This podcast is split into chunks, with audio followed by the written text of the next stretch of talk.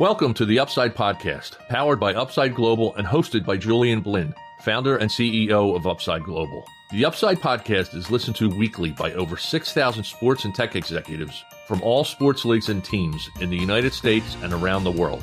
Julian has been developing technologies for professional sports teams for over 10 years and has worked for major tech companies along with sports tech startups.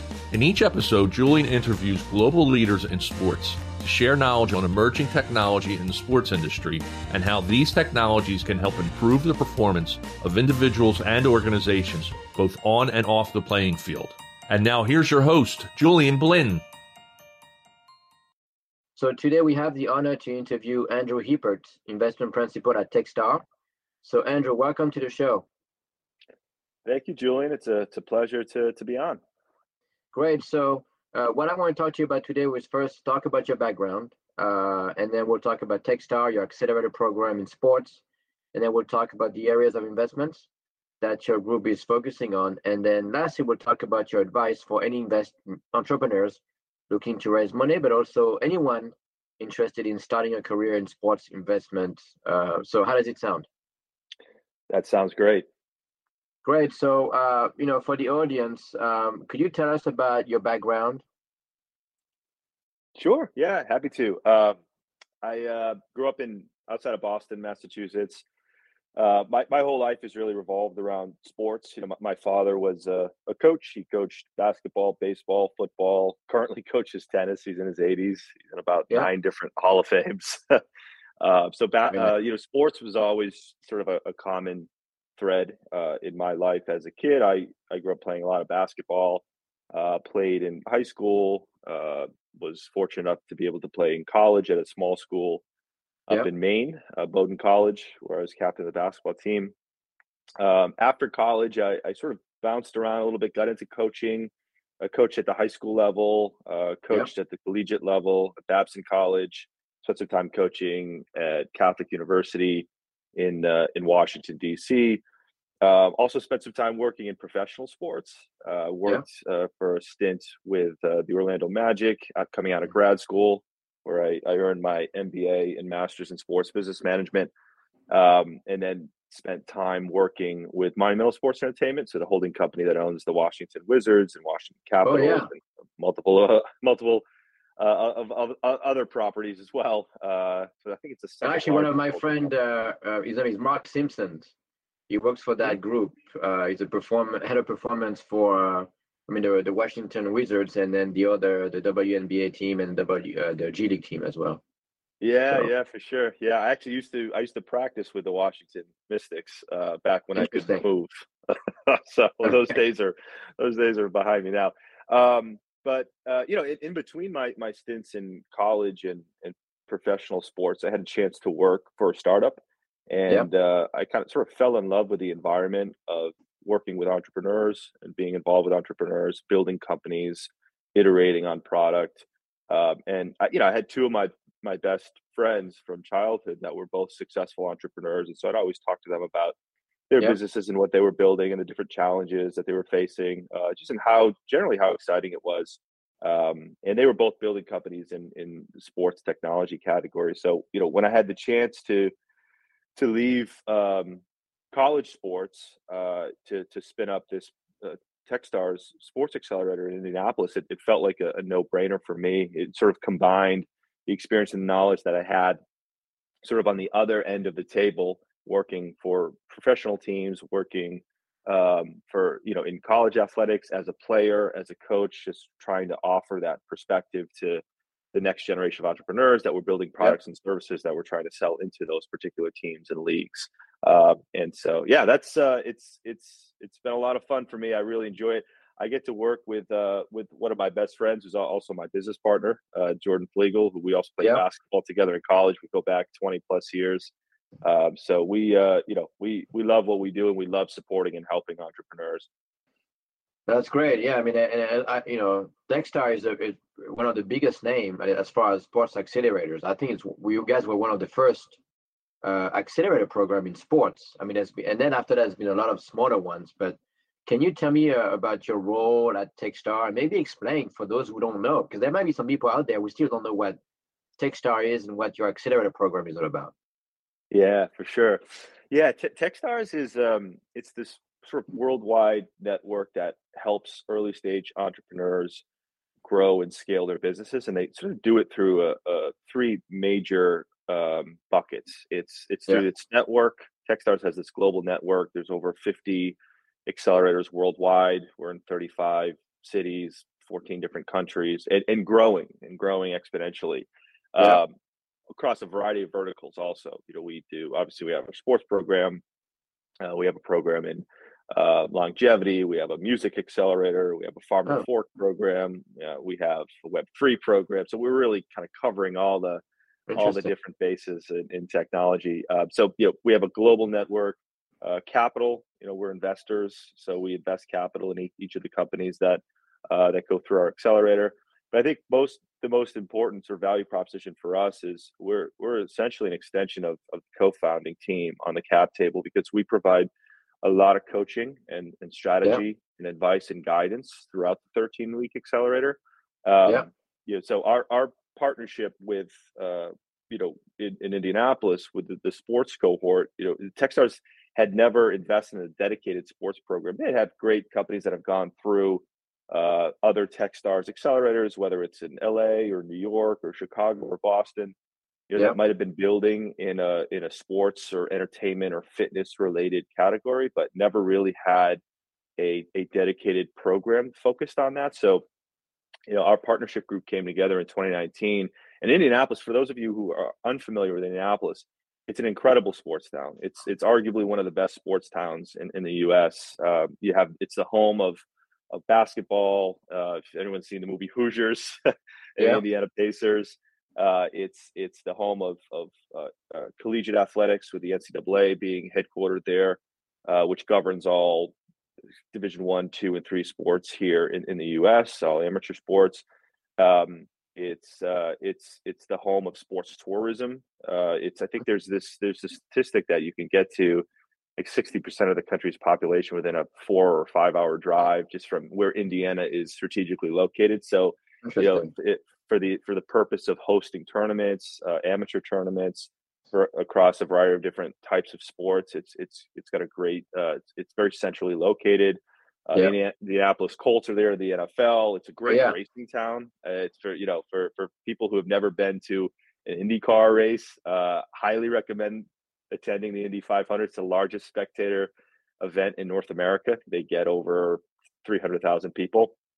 Um, so Indianapolis had uh, this uh, incredible sports DNA, um, you know, but they're trying to figure out a way to how do you know how do we take this this sports data that we have and plant a flag in the ground and become home for sports technology? Because they were understanding that there's this growing space for for early stage tech and entrepreneurs that were building companies that were very you know very uh, very relatable for you know player development ticketing fan engagement all the things that you know nba nfl teams major league baseball teams are looking to innovate in these different areas and so uh, the group came together yeah. in participation with the state of indiana which is very unique yeah. because you look at some of these larger markets you know uh, new york or los angeles or boston and um, I would say it would be very hard for you know private entities and, and, a public entity to come together and work collaboratively. But Indiana has has really demonstrated that to a T. So, so fast forward, they you know we, we came in in 2019, launched the first accelerator. We brought in 10 companies, um, and where we are today, we've we've done four programs. We have over 43 companies in our portfolio. Yeah. Um, we're moving into our fifth program, and we're we're also launching, or we're in the process of launching. We're actually almost at our, our demo day here for for New York City. We we're running the Techstars New York City Accelerator. The uh, myself and Jordan and our partner Elliott as well. Uh, So yeah, so so you know Techstars, I, I think just a quick summary. It's a 13 week accelerator, three month program, sort of a different theme for each month. So you know we get companies that are are early on. They have a product that's in market. They have some customers that are paying. Uh, but they're really figuring out how do how does this thing get big? How do I scale this? How do I raise money? A lot of our founders haven't raised institutional capital. It's it's maybe been some friends and family, some angel investors, and so really teaching them the the, the proper process to fundraise, uh, exposing them to our network of VCs and, and syndicates and investors and angels. I think it's one of the the biggest value props. So you know, we get early on in the program, we just think we we get them in front of as many people as as as we can, yeah. uh, and they practice their elevator pitch, and they get feedback on their product, they get feedback on their go to market strategy, feedback on how they're acquiring customers, and that kind of segues nicely into our second month, which is really just about executing. And you know, we we we run about 30 different workshops uh, on SEO marketing and financial modeling and you know yeah. hiring a technical team and um, you know, understanding cap table, term sheet negotiation, and and and so that's really the focus of the second month, and then kind of weaves itself nicely into the third month, which is just all about getting ready for for our pitch day, which is demo day, which is where we put our founders on stage, and uh, yep. you know they pitch in front of 300 investors. So, and that really that for for for most intents and purposes, that kicks off their their institutional fundraising process uh, is, is is demo day. So, yeah. And when is the next uh, the next I guess demo day for you guys? What, so our, our New York City demo day uh, is February 10th. So yep. uh, shameless plug for anyone who's in New York City that wants to yep. wants to attend demo day. We're, we're hosting it over at, at Google's uh, Pier 57, which is a stunning location. Um, and then our, our sports program in Indianapolis uh, will will launch in uh, in June, early June, and we'll have our demo day uh, in late August, early September. So. Okay, that's great. Um, well, maybe if I have time, I'll, I'll attend the one in February. That sounds like a cool event. it's yeah. at Google, right? So, um, I actually worked a little bit at Google in, back in Mountain View, so it's a it's a great company. Um, so, nice. can you tell us about what areas of investments that you guys are focusing on uh, when it comes to sports? Are you focusing on performance technology companies? You talked about, you know, Web 3.0, NFT. Uh, are you focusing on more like e-commerce? I mean, what and, and why are you guys focusing on those areas? Yeah, we, you know, Julian, we look at everything. Uh, I know that's sort of a, a, canned response, but you know, we, we're sort of call it somewhat category agnostic when it comes to sports technology, uh, and we we over index on a few categories, which I'll, I'll, I'll touch on. But yeah. um, yeah, you know, we've uh, we've had a lot of success. I think over the the last uh, four programs, uh, looking at you know companies building businesses and services and products and ticketing. Uh, you know, we have we have two very very good ticketing companies that have gone through our program. One based in Nashville called Project Admission. Another one uh, based in LA called Season Share, fractionalizing the ticketing space. Both really really strong founding teams. Both uh, you know doing six figures in revenue. Um, fan engagement is always a really interesting space for us. Um, you know we're we're constantly looking at how you know how the experience of, of how fans are consuming sports both in the arena and outside the arena are evolving.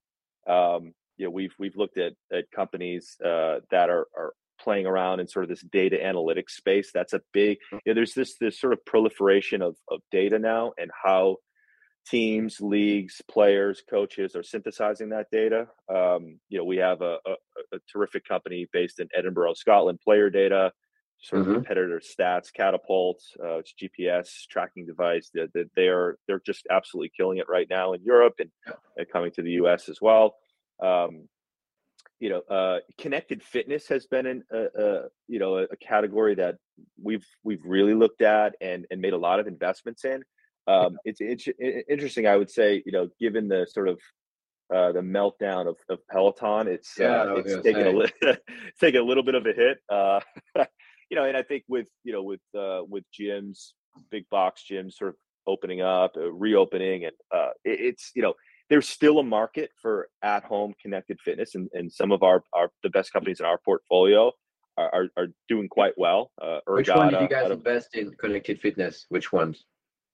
Yeah, so we've had a yeah we've had a few, Julian. So Ergatta, um, out of our 2019 cohort, uh, Tom and his team sort of building a uh, an at-home connected uh, rower. So uh, think yeah. of sort of Peloton, but for rowing. But it's interesting because it's not instructor-based; it's more gamified. Um, yeah. They had an exclusive partnership with WaterRower, so they just focused on building out the software.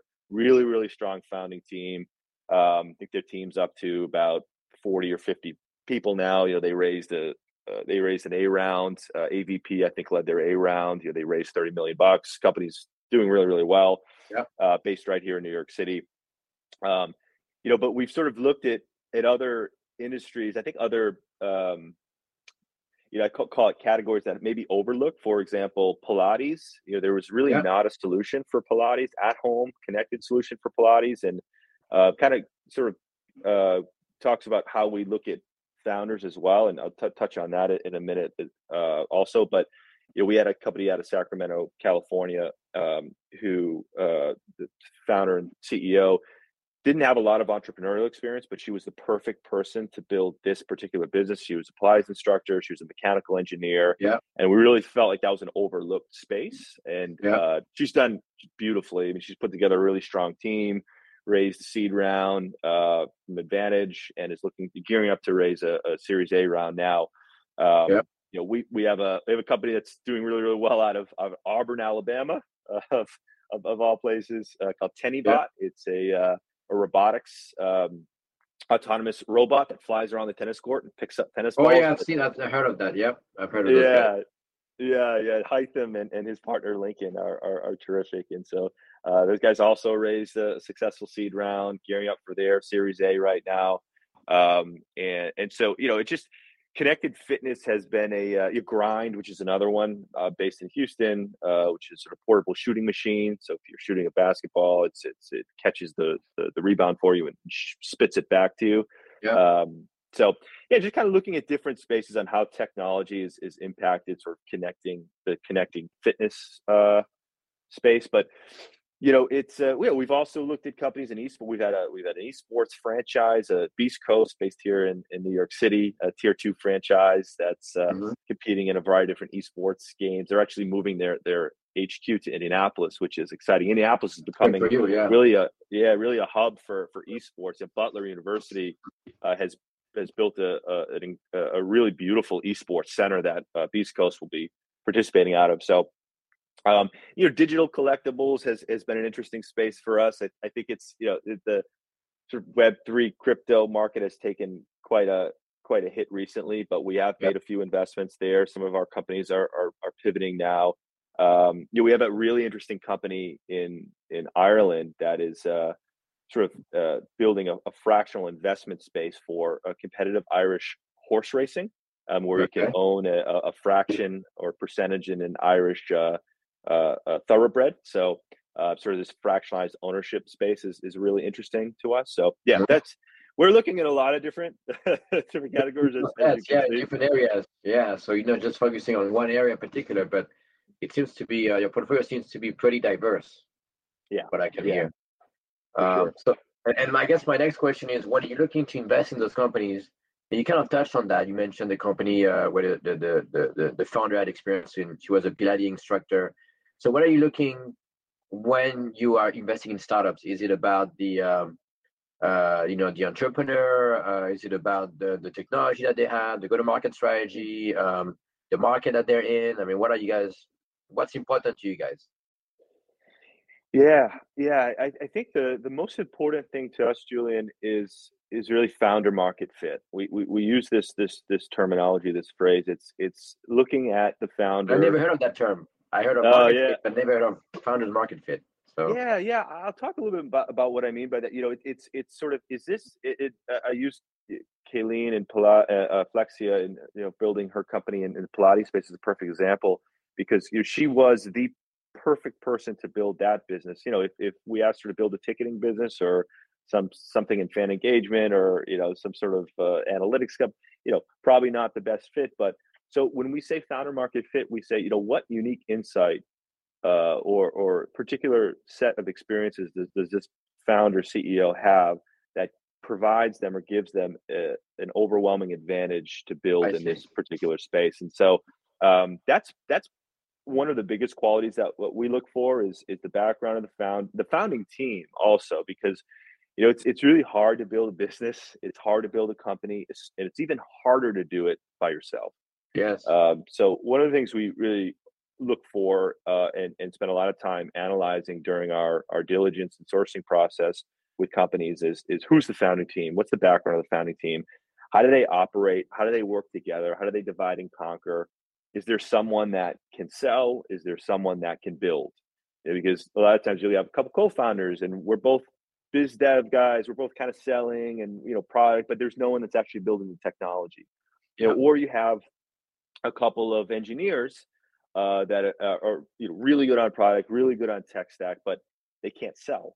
That's uh, right. And so, trying to find the right balance in the founding team, I think, is is really really important for us.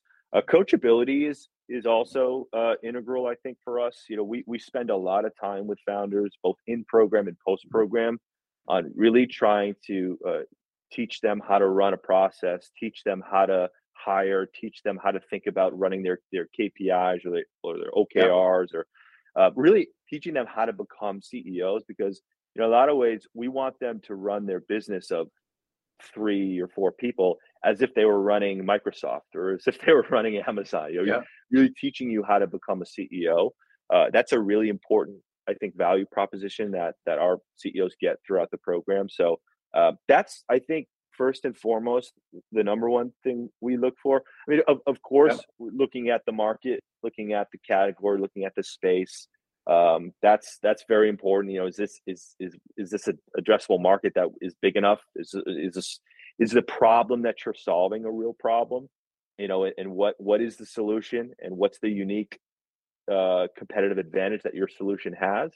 Yeah. Um, those are things that we're looking for, but most most important i think it's it's about at this stage you know because you know when when you're raising your your seed round it's really all about storytelling it's all about yeah. the strength of the founding team it's it's about the pitch deck you know financial model your assumptions make sense um, I think when you get to you know Series A and B and, and further, it's it's really just about unit economics, scalable channels. But uh, but up until then, it's it's really, uh, in, in, our opinion, I think it's about the, the strength of the founding team. Yeah, I think that's a great point. Um, and also the coachability. I mean, you, you, sometimes you've got some entrepreneurs that just don't want to listen. They're not good listeners. Yeah. Um, and that's got that's going to be a problem down the road, right? So of course, of course, uh, and they're I, getting they're getting so much feedback too, Julian. In the program, you know, we have this term we say mentor whiplash. You know, because you have three weeks of you know ten calls a day, quick twenty minute calls. All, yeah. You know, it, all this constructive criticism and and so you know at, at the end of the day, it's it's you know it's okay. How do I take all this information, digest it, figure out what's important, what's not important. Yes. Uh, because because we remind them, you know, at, at, the end of the day, you are the CEO. You're the one that needs to make the decision, which is best for your company. You know your business better than us. Right? Yeah.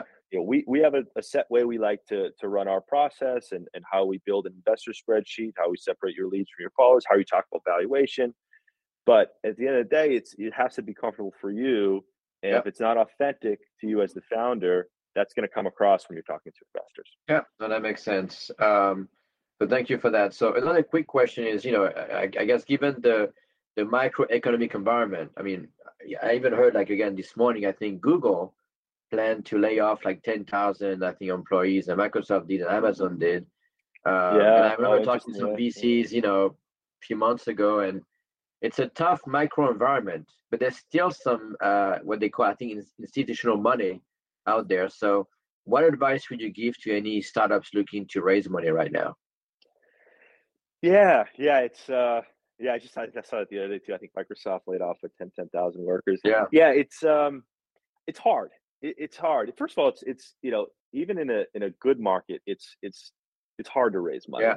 Uh, fun fundraising is you know, we we tell our founders, you know, it's if you don't like fundraising, you, you shouldn't be the CEO because you're you're always fundraising. There, there are three things that yeah. you need to do as a CEO. You can't outsource. It's it's raising money, it's hiring, and it's setting the strategic vision for the company. Like those are the three things that you cannot outsource as the CEO.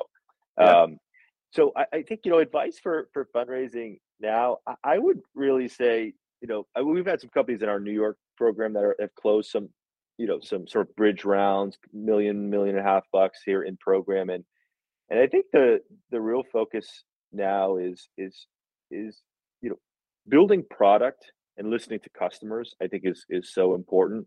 Uh, you know, ca- cash is oxygen. It, it, becomes it's so hard, especially due to some, some, changes in Apple privacy law. It's hard. It's really expensive to acquire customers now.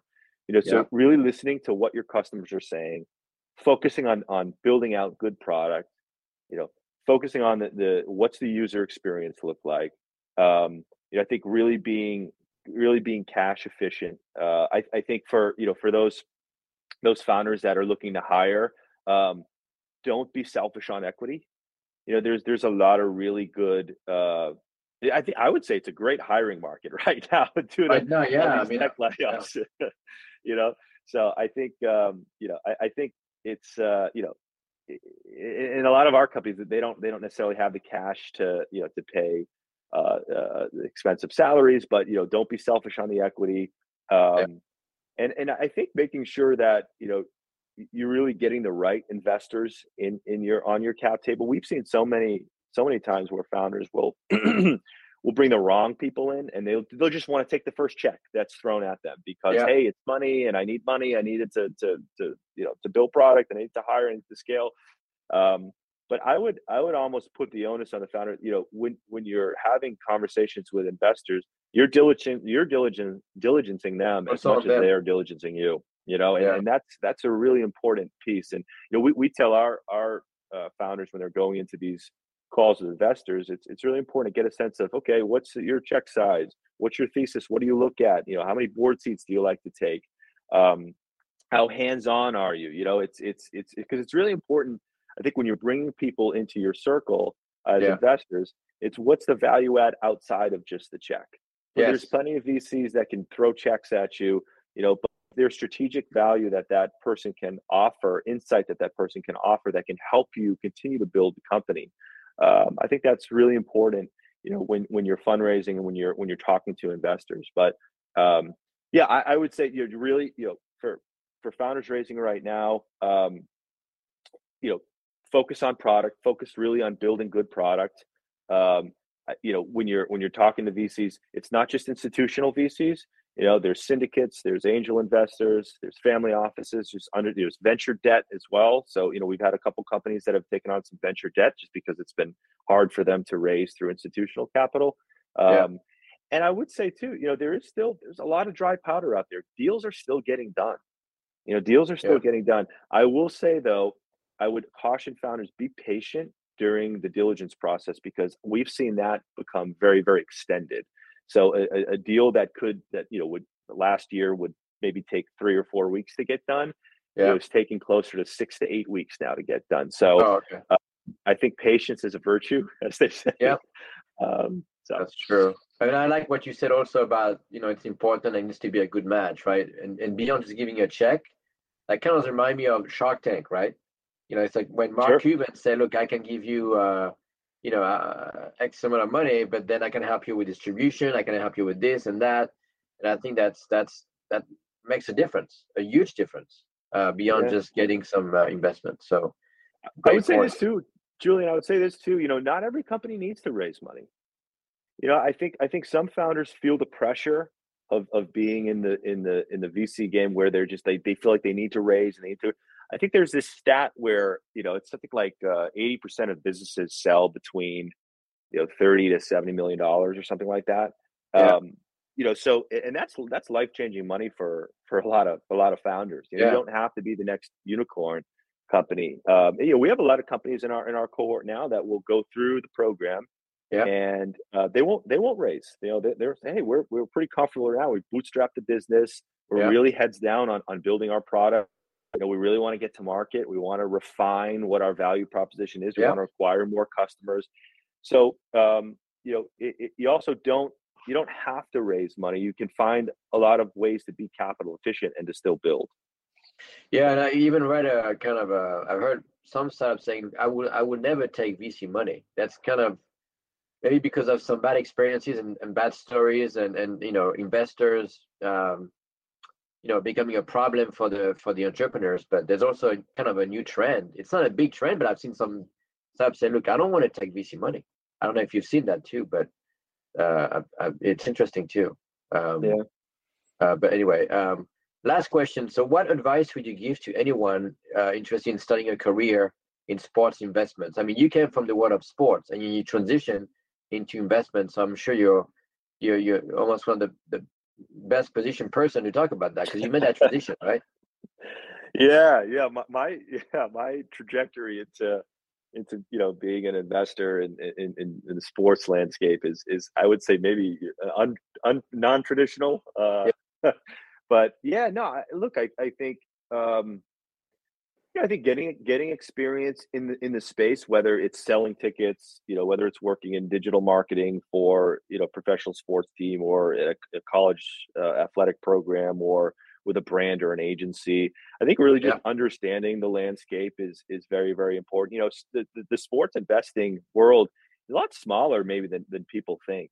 And, you know, uh, over the the last three and a half years or so of doing this, you know, we I think we've really met mostly all the the the, uh, yeah. the, power players here in sports venture capital. So uh, it, it's it's a smaller world than you think. So it, it can be a tough nut, to, I think, to crack.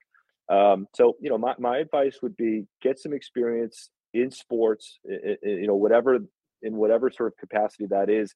You know, I think on the operating side is really helpful, especially if you want to become an investor uh, it's it's so helpful to have operating experience. It's so helpful sure. to get the experience of, of building and being on the other side of that table. You know, for for yeah. me, um, you know, when I started at Techstars in 2019 with the sports program, I spent a lot of time working with our B2B companies that were selling products or services into sports teams and leagues, college athletic departments, you know, because I said, hey, like, look, I've worked on that end of the table. Yeah. I understand how they look at new technology. I understand the politics of how decisions are made and how yeah. deals get done. And so, you know, maybe there's some insight that I can share with you on how to better uh, prepare you and how to better, uh, you know, phrase your your pitch. And so uh, yeah. that was sort of a, a, you know an opportunity that I I used where I could say, okay, what's my value proposition here? Yeah. Um, you know, sort of breaking in. So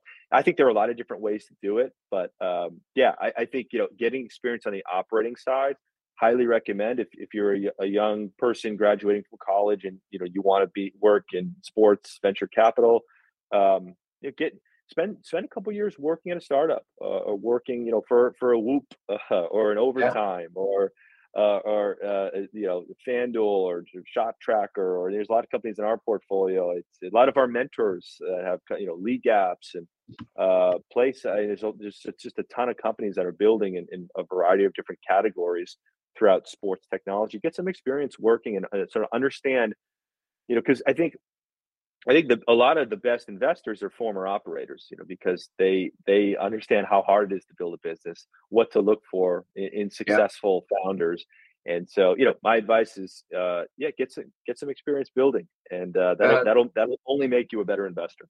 I think you're right. Great advice. And I, you know, like you said, I, have seen people becoming investors. Uh, for example, right, uh, Isaiah from Will Ventures. I mean, he literally he worked for a startup after he became uh, an NFL player, right? So he got the mm-hmm. hands-on experience, and uh, and it wasn't easy for him to get in, become a VC.